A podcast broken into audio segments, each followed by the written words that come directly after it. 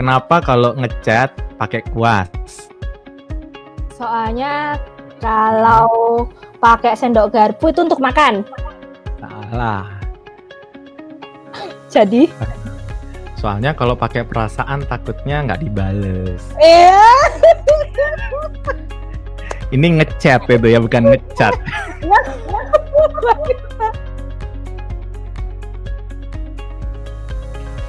Salam edukasi. Dengan semangat pendidikan, kita akan mengulasnya. Hello everyone, what's up, what's up? Okay, in the two previous podcasts we used English. It seems we are now should change the setting first. Let's go! Podcast Edukrasi in Indonesian. Halo, kita sudah berbahasa Indonesia lagi nih. Nah, kali ini narasumbernya kita undang jauh-jauh dari sebuah playground. Dari sebuah taman bermain gitu ya. Dan nama playgroundnya itu adalah Adi Cipta Playground. Nah, siapa ya narasumber kita kali ini? Biasa saya panggil Mas Adi. Yang saya tahu beliau adalah seorang multi-edu talented. Kalau ini sebenarnya istilah saya sendiri sih ya. Karena menurut saya beliau memang saya kenal sebagai seorang yang sangat berbakat. Seorang dosen, game developer, sering jadi narasumber juga, trainer, pembicara. Lalu sekarang mulai merambah menjadi YouTuber. Nah, Mas Adi, kenalan sendiri dong sama pendengar podcast Edukrasi. Silakan. Salam. Sebut merek ini. Salam gunting batu kertas. Ya boleh, Mas. Atau harusnya ini ya, salam Edukrasi ya. Enggak apa-apa, ya. Mas. Iya, uh, kenalin saya tadi, udah dikenalin ya tadi ya, nama saya Adi Cipta Raharjo Wirawan, nah, itu ya. Jadi posisi terakhir saya lagi fokus untuk mengembangkan channel YouTube saya, Adi Cipta Playground, itu ya. Itu sih, kalau kesibukan lainnya uh, dari dua ribu tiga sampai sekarang saya dosen tetap di jurusan akuntansi Universitas Surabaya. Terus saya juga punya satu studio kreatif, artinya mengembangkan uh, games, gitu ya, terus animasi, itu ya, namanya Make Animation Entertainment. Itu sih, Mbak. Gitu. Oke, udah cukup ya, Mas. Kenalannya cukup begitu saja. Ya. Oke deh. Ini ini ini apa? Uh, saya salah anggota di grup Uh, Facebook bapak-bapak. Oh, gawat ini. Penting ya nggak? Nggak penting ya? Nggak apa-apa Mas. Podcast ini kadang penting, kadang nggak. Di sensor boleh kok di motor. Iya, ya oke Mas. Langsung okay. Ya Mas masuk ke segmen pertama. Nah di segmen hmm. pertama ini biasanya kita sebut the issues. Kali ini kita mau memberi gambaran dulu nih Mas kepada para pendengar podcast Edukrasi tentang isu-isu apa saja yang lagi berseliweran nih, lagi malang melintang di dunia pendidikan atau di dunia para pendidik saat ini. Di tengah kondisi yang bisa dibilang sebenarnya luar biasa sekali ya Mas, saking tidak biasanya seperti ini makanya kita sebut luar biasa. Nah sebelum saya menyebutkan topiknya apa gitu, uh, kita bahas dulu mungkin Mas, apa saja nih Mas isu-isu yang saat ini sedang marak di dunia pendidikan, khususnya di, uh, di dunia para pendidik.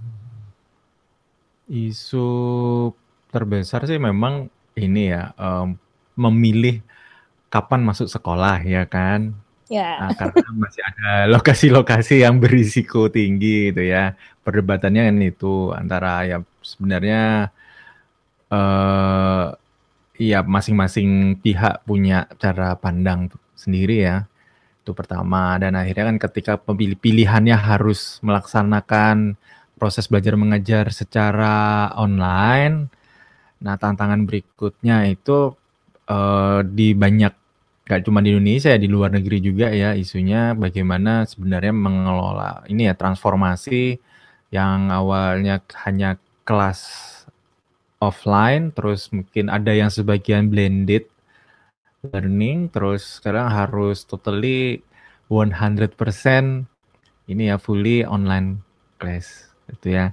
Nah, tantangannya di situ tidak mudah. Ya, termasuk saya sendiri ketika harus bertransformasi menjadi seorang pengajar di kelas online, uh, mengubah kebiasaan dalam waktu singkat ya, yang dari sekian lebih dari lima belas tahun saya mengajar, sudah mencoba online juga sebelum ada P S B B, dan kini harus gitu ya. Itu kan uh, secara psikologis berdampak ya, saya yakin semua pengajar itu. Nah, justru itu uh, tantangan sekarang yang saya coba selesaikan ya, problem saya sendiri, dan mungkin itu juga dihadapi oleh teman-teman pengajar yang lain, adalah bagaimana sekarang engagement itu bisa apa ya, uh, bisa ditingkatkan ya. Karena kita bayangkan sendiri di kelas offline itu kan engagement juga isu itu ya. Nah, apalagi di kelas yang online itu kan engagement ini menjadi sebuah sebuah tantangan ya yang harus dihadapi setiap pengajar. Nah, itu saya akhirnya mencoba bagaimana mentransformasikan, eh, pemanfaatan game-based learning supaya lebih optimal. Yang awalnya saya hanya memikirkan itu bersama teman-teman juga, para game designer, itu untuk diimplementasikan di kelas offline. Nah, terus harus sekarang dipikirkan gimana itu efektif di kelas online, terutama untuk kelas-kelas yang menggunakan fasilitas seperti Zoom, Google Meet, bahkan untuk kelas-kelas yang mungkin itu dijalankan dengan menggunakan media messenger. Itu yang sekarang saya lagi concern untuk untuk dikembangkan ya, untuk menyelesaikan tadi masalah problem engagement.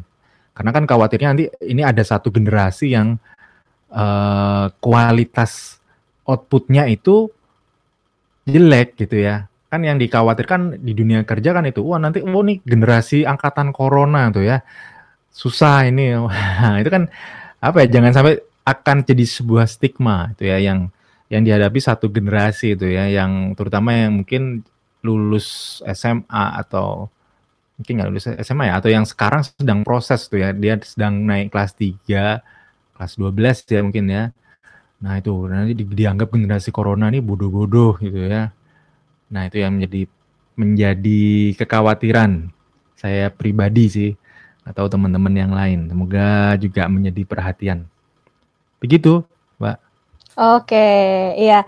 Ini saya jadi tertariknya gini, Mas. Uh, kalau tadi kan mungkin Uh, sedikit banyak gambaran dari Mas Adi sebagai seorang pendidik gitu ya, dan mungkin juga ada curhatan-curhatan juga gitu dari teman-teman pendidik yang lain yang sebenarnya cukup serupa gitu dengan apa yang disampaikan oleh Mas Adi gitu.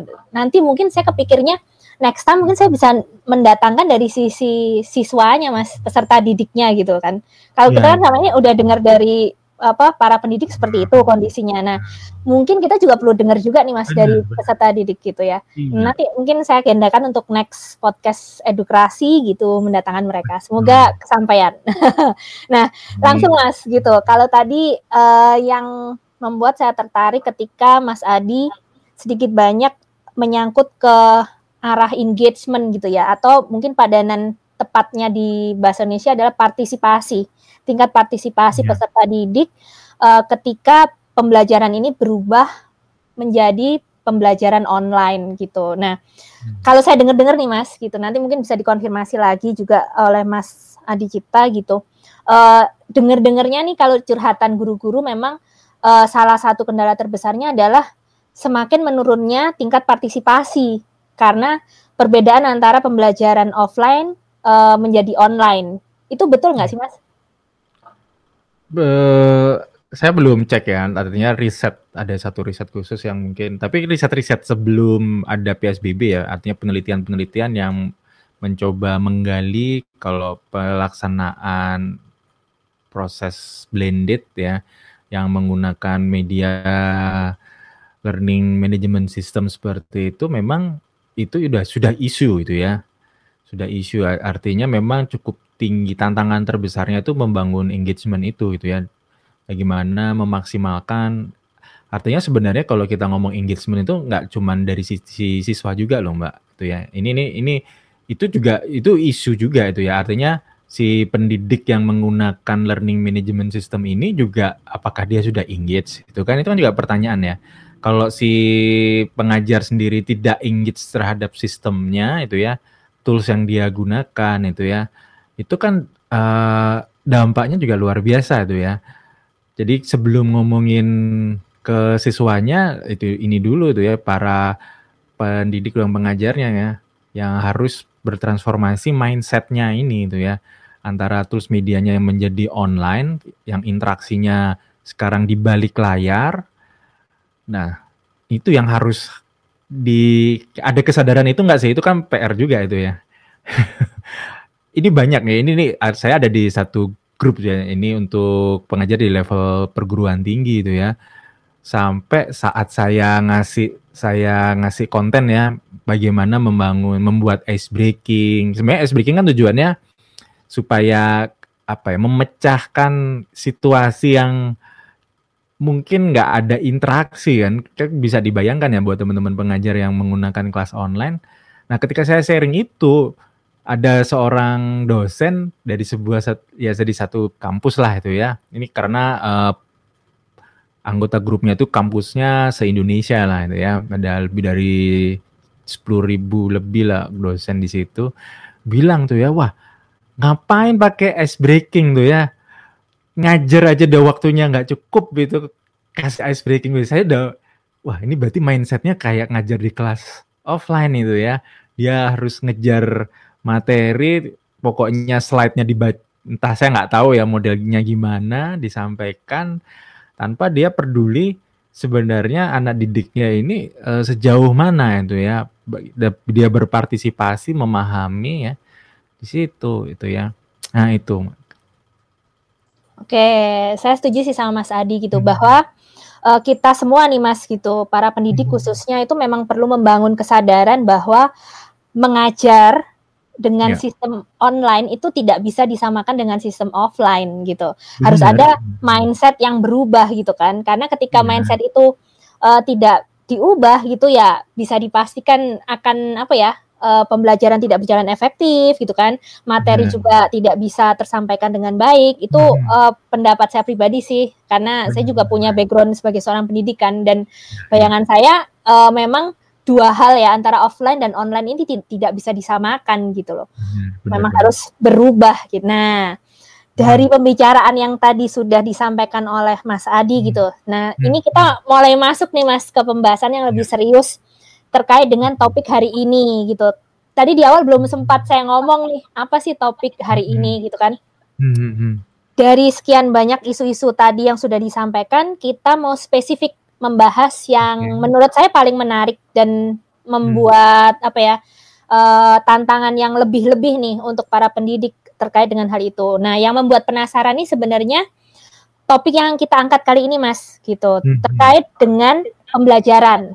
Hmm. Menurut Mas Adi nih, benarkah mengajar daring itu pasti boring? Nah, hmm. ada nggak sih Mas pengalaman yang bisa dibagikan terkait hal ini gitu? Jadi okay. uh, mungkin Mas Adi dari pengalaman sendiri atau hasil bincang-bincang mungkin dari guru-guru. Nah itu gimana Mas? Daring itu apakah pasti boring? Hmm, ad, mungkin pengalaman saya kan karena mengajar di perguruan tinggi ya, karena sudah mendek apa ya, andragogi juga ya. Jadi pembelajaran untuk orang dewasa kan mungkin pendekatannya beda dengan pedagogi ya. Artinya kalau di level terutama mahasiswa semester atas, kalau saya sih lebih banyak diskusi ya. Artinya ketika ada presentasi, ya kayak semacam sebenarnya kayak berbincang itu ya, diskusi gimana interaksinya langsung tuh ya, kita ngobrol. Jadi saya eh, berusaha semua kan sebenarnya keunggulannya ketika kita menggunakan media online itu kan kalau di kelas fisik itu kan ada jarak ya, jarak itu terasa itu ya, apalagi kalau mengajar misalkan empat puluh mahasiswa atau enam puluh mahasiswa, dari yang saya di depan dengan yang belakang menjangkaunya sangat sulit. Tapi dengan misalnya kelas online itu kalau kita bisa maksimalkan sebenarnya interaksi itu lebih lebih mudah itu ya. Psikologisnya mereka seakan-akan kita sebenarnya seperti tatap muka. Nah, jangan sampai kita itu sudah dimudahkan dengan tatap muka tapi kita nggak bisa berkomunikasi dengan baik gitu ya. Dan seperti yang saya sampaikan, dengan di situasi seperti ini itu ya, kan akses internetnya menjadi penting. Hubungannya apa? Hubungannya itu kita nggak nggak bisa lagi. Kita lebih terasa sekarang bahwa materi yang kita sampaikan itu kita nggak harus deliver semua itu ya. Tantangannya itu kan membangun curiosity ya. Saya nggak tahu ya. Mungkin Kalau konsepnya student centered learning kan seperti itu ya, kita hanya oke okay, Anda harus belajar seperti ini, Anda harus uh, saya akan ada topik A, maka Anda harus persiapkan diri Anda untuk ke topik A itu. Jadi sebenarnya kelas itu harus dirancangnya sebenarnya kayak diskusi yang lebih interaktif ya. Itu sih kalau menurut saya sih Mbak. Oke, okay, hmm. oke. Okay. Jadi kalau ya kejawab Mas. Ya, eh, lanjut pertanyaan selanjutnya gitu. Terus uh-huh. karena Mas Adi juga berpengalaman mengajar menggunakan uh-huh. game-game gitu ya Mas. Ya, sebenarnya ya. Bagaimana sih cara kreatif guru atau dosen atau pendidik hmm. mengajar daring supaya tidak menjadi boring, Mas? Iya itu tadi, uh, sebenarnya game itu kan salah satunya. Saya nggak, uh, memang saya orang di games ya, uh, baik di game developer maupun dan juga seorang pengajar ya. Uh, ada cara-cara lain lah selain game itu ya. Mungkin kalau ya kita kembali lah kenali seorang pendidik dengan keunggulan seperti apa itu ya. Ada mungkin pendidik yang pin dia sangat konf- uh, seperti seorang stand up komedian lah gitu ya. Jadi mak- manfaatkan itu itu ya. Ada yang mungkin jago di storytelling ya ya udah, tapi kalau ada yang mungkin orang yang enggak terlalu sering ngomong atau apa ya, ya pikirkan dan manfaatkan misalkan media kayak permainan itu ya, yang dimana interaksi atau peran aktif itu lebih ke siswanya atau mahasiswanya. Jadi itu itu itu itu penting dulu itu ya sebagai pendidik yang memahami kekurangan dia dan apa yang keunggulan dia ya dalam proses belajar mengajar yang dia harus maksimalkan itu ya. Jadi ada te- uh, rekan kolega saya itu ya yang mungkin secara teknologi dia uh, dengan kondisi pandemi seperti ini ya terpaksa itu ya, tapi tetap interaktif itu ya karena uh, rekan saya ini lucu banget ya itu ya. Ngelihat orangnya aja udah lucu itu ya. Belum ngomong aja udah ketawa itu ya. Nah, ya ya udah itu ya. Artinya uh, interaksi itu udah ter, ter terwujud ya sebenarnya secara nggak langsung sih. Nah, itu apalagi kalau misalnya dimaksimalkan menggunakan tools-tools yang uh, kita bisa gunakan ya. Jadi kalau cara kreatifnya ya itu tadi kita harus lihat terus uh, itu dari sisi pendidik ya, tapi kita juga harus lihat juga dari sisi audiensnya dong gitu kan. Audiensnya ini model yang gimana tuh ya. Ada ke, uh, dalam satu kelas itu di satu angkatan yang sama itu ya, saya misalkan harus mengajar di semester ini ada empat kelas itu ya. Ada satu kelas yang itu asik banget itu ya, ada yang biasa. Nah itu masih satu angkatan, artinya terkadang pendekatan yang saya lakukan di satu kelas itu ya di mata kuliah yang sama tapi bisa berbeda itu ya. Nah artinya ada dua arah itu ya, kita dari sisi pengajar memahami diri kita dan nah, sehingga nanti ide kreatif apa yang supaya nggak boring dan garing gitu ya itu muncul tuh ya. Itu itu dulu itu sih. Jadi, jadi kan nyambung dari pertanyaan sebelumnya ya Mbak. Jadi uh, ya tadi uh, harus tahu dulu ya kesada- ada kesadaran bahwa ini berbeda kelas daring sama kelas yang offline gitu sih Mbak. Oke, berarti sementara ini kita bisa simbolkan yang pertama itu tadi ya Mas, kita kita tahu bahwa harus ada mindset yang berubah gitu bahwa ini kelas online bukan offline. Terus yang kedua kalau saya tadi catat adalah kenali dulu nih strength weakness kita sebagai seorang pendidik ya. Gitu ya. Terus yang ketiga kenali audiens kita, di mana itu pasti peserta didik kita gitu. Apakah itu mahasiswa, apakah itu anak usia apa belasan tahun mungkin ya Mas ya. Nah, dari pengalamannya Mas Adi nih Mas, mungkin ada tips-tips dalam mengajar atau uh, pengalaman menyenangkan yang pernah dilakukan, mungkin praktek mengajar yang pernah dilakukan yang bisa di-sharingkan nih Mas gitu uh, kepada pendengar podcast edukasi. Siapa tahu nanti menambah ide-ide para pendengar yang kebetulan bergerak di bidang pendidikan Mas. Iya, uh, kebetulan kalau saya kan ngajarnya nggak cuma mahasiswa, nggak cuma saya juga ngaj- kayak uh, beberapa ini kan selama pandemi beberapa teman-teman meminta saya sebagai narasumber juga ya, dan itu uh, lebih banyak memang narasum uh, pesertanya adalah para guru itu ya atau para dosen. Pengalaman seru yang saya artinya gini, dari, saya yakin teman-teman semua melakukan eksperimen, mencoba itu ya, berani uh, melakukan uji coba dengan, oh kayaknya bisa ada tulis ini ya, eh ini kayaknya seru dicoba deh itu ya, oh ada game seperti ini ya yang kita bisa kemas ya. Semua pasti mengalami itu tuh ya. Beberapa kali saya mencoba itu ya, membangun sebuah satu interaksi di mana audiensnya waktu itu sebuah webinar, uh, pesertanya mungkin hampir ya sekitar seribuan lah itu ya, itu uh, streaming di YouTube.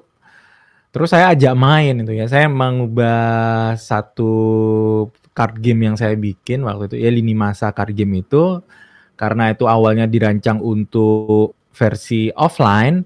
Saya pikirkan gimana ini kalau bisa dipakai di kelas online gitu ya. Dan saya coba, terus saya coba bermain dengan para guru-guru gitu ya, peserta webinar itulah, dan dan seru gitu ya, mereka antusias juga itu ya.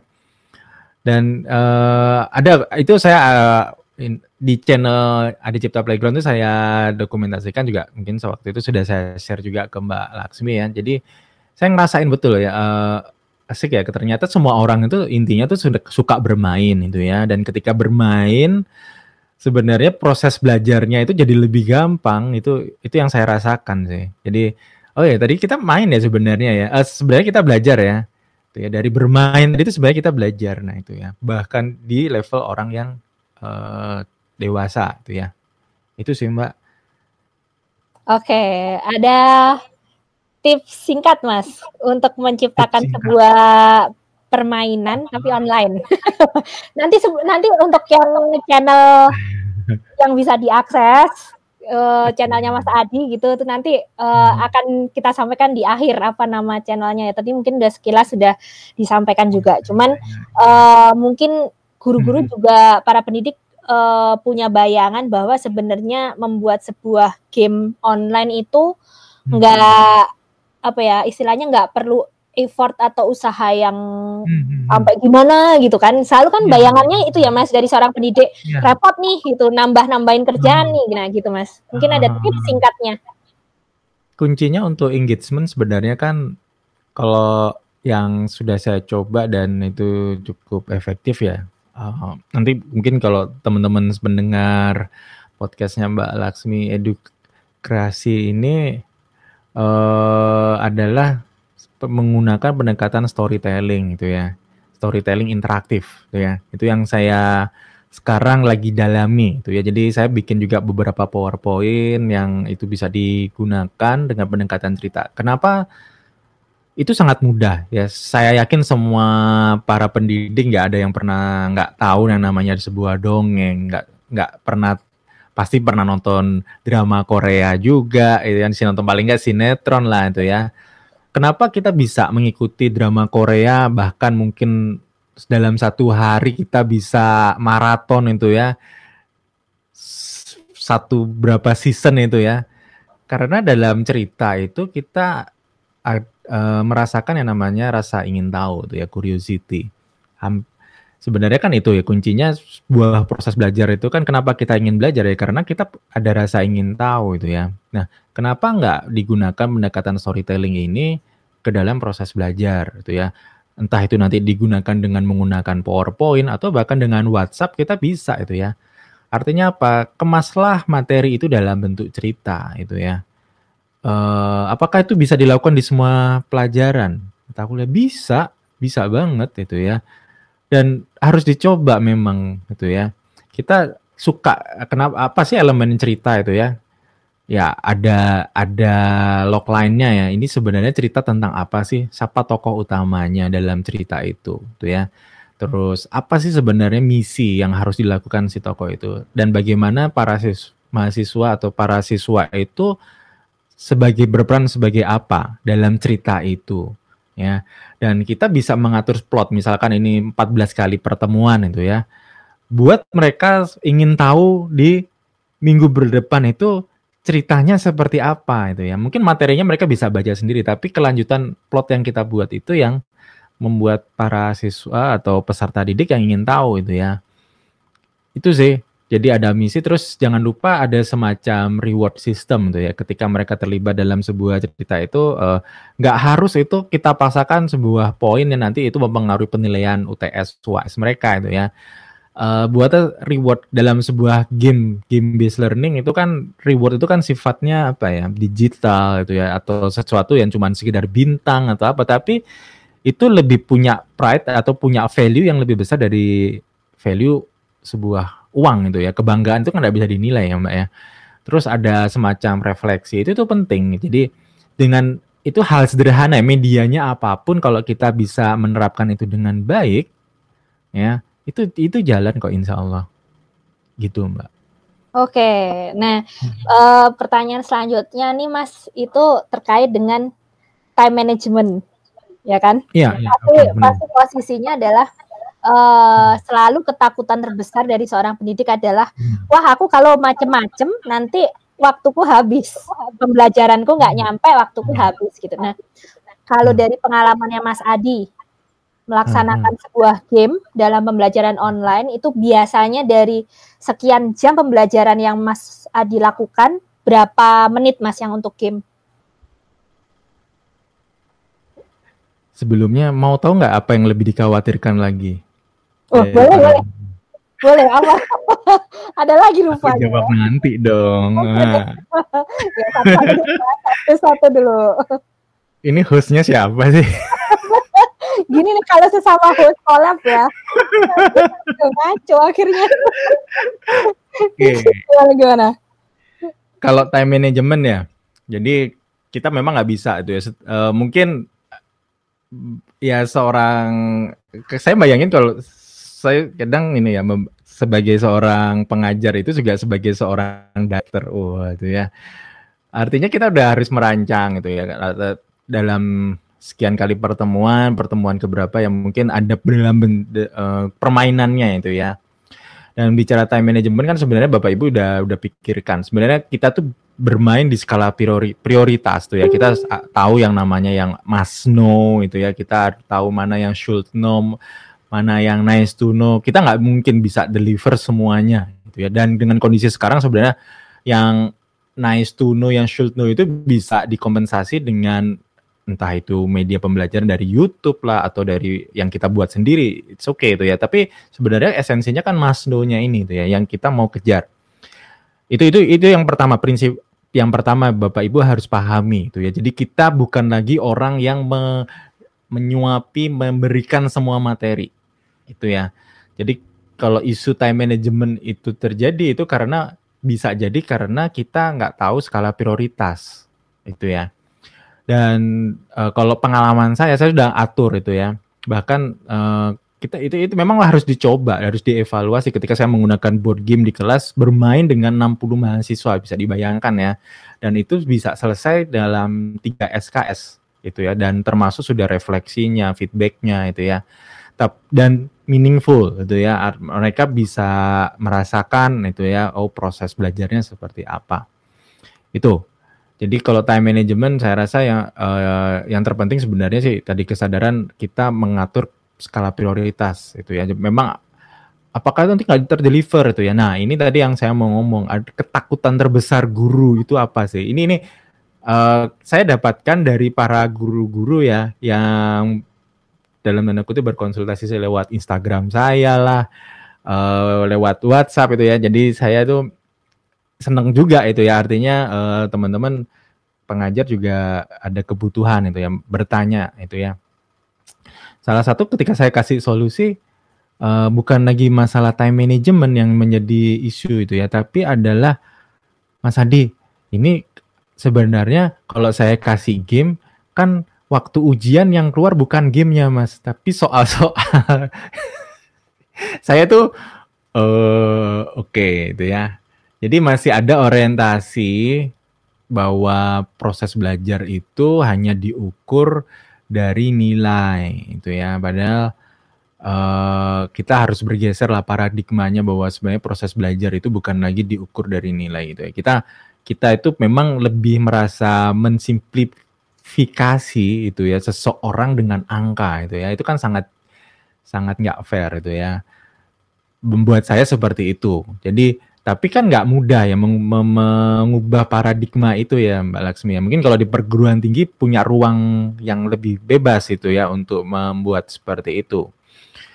Nah itu yang menjadi tantangan. Jadi bagaimana oh ya ya kita tuh bisa menilai nggak nggak masalah ya kita nggak jangan bergantung dengan penilaian siswa kita itu pada proses akhir itu ya. Justru kalau kita ngikutin Game of Thrones. Inilah film-film ya, justru itu epic, sesuatu yang memorable itu adalah sebuah proses karakter development-nya kan. Iya. Endingnya seringkali mengecewakan itu ya, dijamin lah. Curhat kayaknya. Curhat endingnya. Enggak lah, saya ngamatin itu ya, uh, banyak lah itu uh, film-film seri, saya ngikutin apa The Walking Dead belum belum tamat sih, tapi kita kita tuh lebih sedang, eh, kayaknya di season ini itu karakter developmentnya. Nah sebenarnya sama saya rasa di proses pembelajaran bahwa sebenarnya ya itu tadi itu ya ada mindset yang harus dirubah lah itu selama ini itu ya kita tuh bingung dengan ah, dia masalah time management, materinya nggak terselesaikan semua. Terus ya nanti kan gak diuji itu Mas Adi soalnya gak model kayak gini. Nah ya yang kayak kayak gini ya. Tapi ya itulah P R P R P R kita bersama ya. Kayaknya kalau itu bukan hanya P R waktu online Mas, P R waktu uh-uh. offline pun juga kejadian yang sama iya, kan iya, so, iya, penilaian iya. Itu sesuatu yang angka gitu untuk iya. didik. Oke, ya uh, itu tadi Mas, perubahan mindset itu jelas dibutuhkan ya. Terlepas mau pembelajaran offline ataupun online gitu, mindset seorang pendidik tuh memang harus terus di-upgrade kalau saya bilang, terus ditransformasi, terus diubah gitu. Karena ya kondisi dunia juga berubah kan. Kita nggak bisa memakai mindset lama untuk uh, mendidik. Iya. Di zaman seperti ini gitu tuh pasti akan ah. banyak hal yang timpang ke depannya. Oke. Okay. Nah, tidak terasa loh Mas. Waktu berbincang kita tuh udah berhari-hari. Berhari-hari cukup lama nih. Jadi mungkin kesimpulan yang sementara ini bisa kita ambil dari pembicaraan di episode kali ini yaitu uh, bahwa daring gak harus boring dan garing. Itu adalah yang pertama itu tadi ya, harus ada perubahan mindset di para pendidik terlebih dahulu untuk bisa mengetahui uh, strength weakness-nya diri sendiri dan dia harus tahu audiensnya, terus kemudian ya dengan kreativitasnya bisa mengembangkan sebuah pembelajaran yang bisa memasukkan unsur game gitu, bisa memasukkan hal-hal kreatif lainnya yang menyebabkan pembelajaran itu nggak harus boring dan garing gitu ya Mas ya. Benar benar benar. Okay. Nah, ini sudah bagian terakhir nih Mas, the trivia. Oh, saya tuh paling seneng loh kalau bagian ini. Soalnya dua segmen depan itu kan uh, selalu serius gitu kan, selalu serius gitu. Oke. Okay. Kayaknya harus mikir gitu. Nah, di ter- uh, trivia ini kita selalu berusaha untuk cooling down gitu. Kita mau seneng-senengan dengan narasumber biasanya kayak gitu Mas. Nah, kali ini di episode kali ini the trivia, Mas Adi mau ngapain nih? Saya mau, karena saya sudah bapak-bapak ya, jadi ngasih ngasih juk bapak-bapak gitu ya. Oh, boleh Mas. Buat yang belum jadi bapak-bapak, ini persiapan buat jadi bapak-bapak itu ya. Buat yang ibu-ibu atau mbak-mbak biar tahu ya bapak-bapak sekarang tuh apa sih. Semoga saya nyambung. Semoga saya nyambung gitu loh dengan dengan juknya. Oke. Iya, juk bapak-bapak itu memang garing ya, tapi memorable. Boleh, boleh. Gimana Mas? Yang pertama, uh, pertama. Ada berapa nih Mas? Mungkin yang paling ini dulu kan, yang ada hubungannya sama edukasi itu ya. Materi materi matematika yang mana yang paling disukai sama orang Bandung, Mbak? Yang tebakan, tebakan bapak-bapak. Ini memang gini nih kalau ngundang host ya. Akhirnya hostnya yang ditanyain. Salah ya. Perjanjiannya nggak gini kayaknya. Nggak gitu ya. Oh, apa ya? Apa oh, ya? Nggak tahu Mas. Saya aljabar. Ya karena orang Bandung kan di Jawa Barat. Baiklah. Krik-krik. Nanti nanti di podcast ini aku kasih Sound effect. Ada lagi nggak, Mas? Ada lagi, ada lagi. Oh, okay. Kenapa kalau ngecat pakai kuas? Soalnya kalau pakai sendok garpu itu untuk makan. Salah. Jadi? Soalnya kalau pakai perasaan takutnya nggak dibales. Iya. Ini ngecat itu ya, bukan ngecat. Ya, ya, oke, oke. Yang terakhir, yang terakhir. Oke deh. Gimana, Mas? Gimana? Ini pelajaran biologi, Mbak. Oke. Ikan, ikan apa yang nggak bisa gerak? Ikan kejepit. Bukan, enggak lah. Bisa lah dia dia. Pas. Ini literally namanya apa? Tahu nggak? Ikan jepit. Apa sih? Oh, bukan jepit.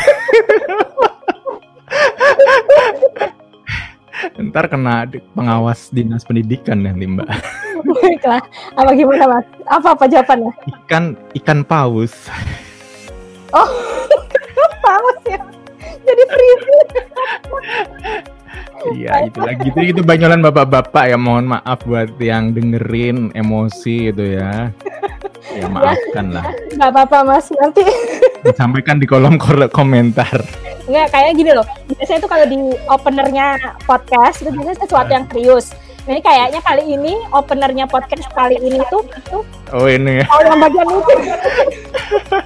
Siap. Oke deh.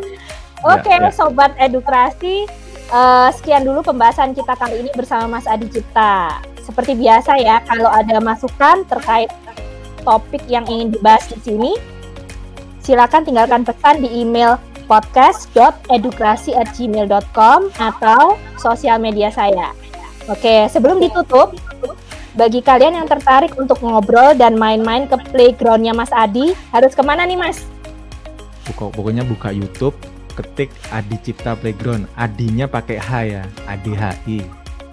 Oke, Adi Cipta Playground gitu ya. Silakan ya. Cari di YouTube. Oke deh, Mas Adi, terima kasih banyak. Sama-sama. Uh, mau mengisi podcast Edukrasi gitu ya. Sampai jumpa di lain kesempatan. Kita seru-seruan lagi dengan job bapak-bapaknya. Oke. Ya, oke. Oke.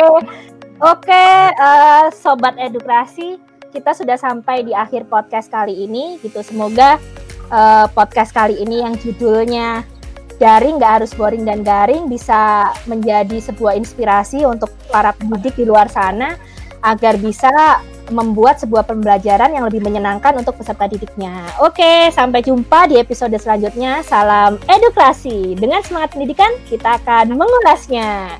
Mas Adi mau salam juga? Salam gunting batu kertas. Oke.